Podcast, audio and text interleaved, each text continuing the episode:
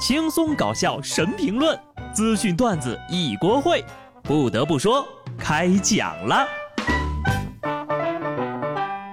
Hello， 听众朋友们，大家好，这里是有趣的。不得不说，我是机智的小布呀。好久不见啊！犹记得上次更新的时候还是在上次哈，具体哪天呢？我也记不太清楚了。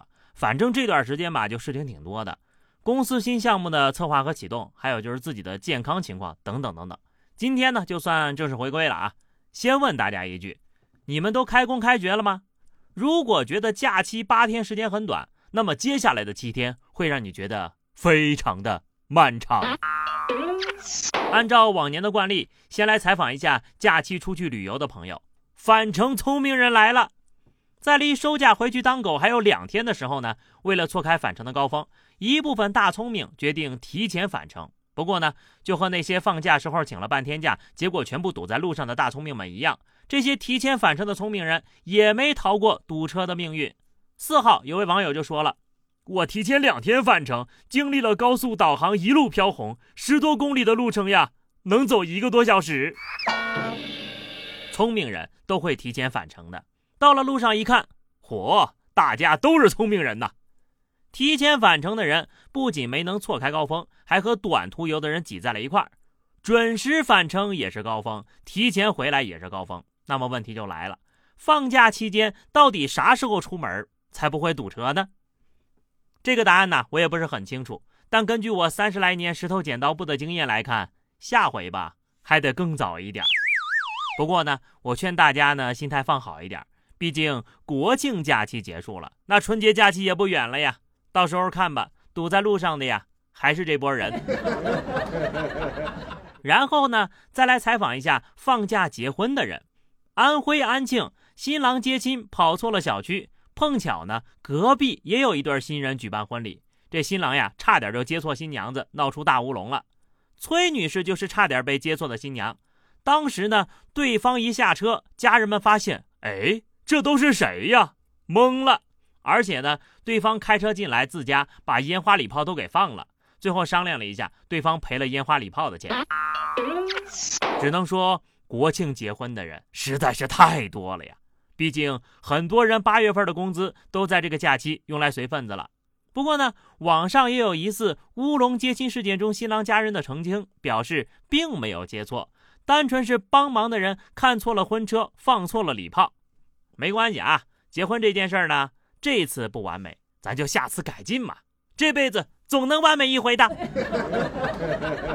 结婚就是能遇到一些稀奇古怪的事情。有网友爆料呀，自己婚庆公司搭建的婚礼场地被连夜搬空了。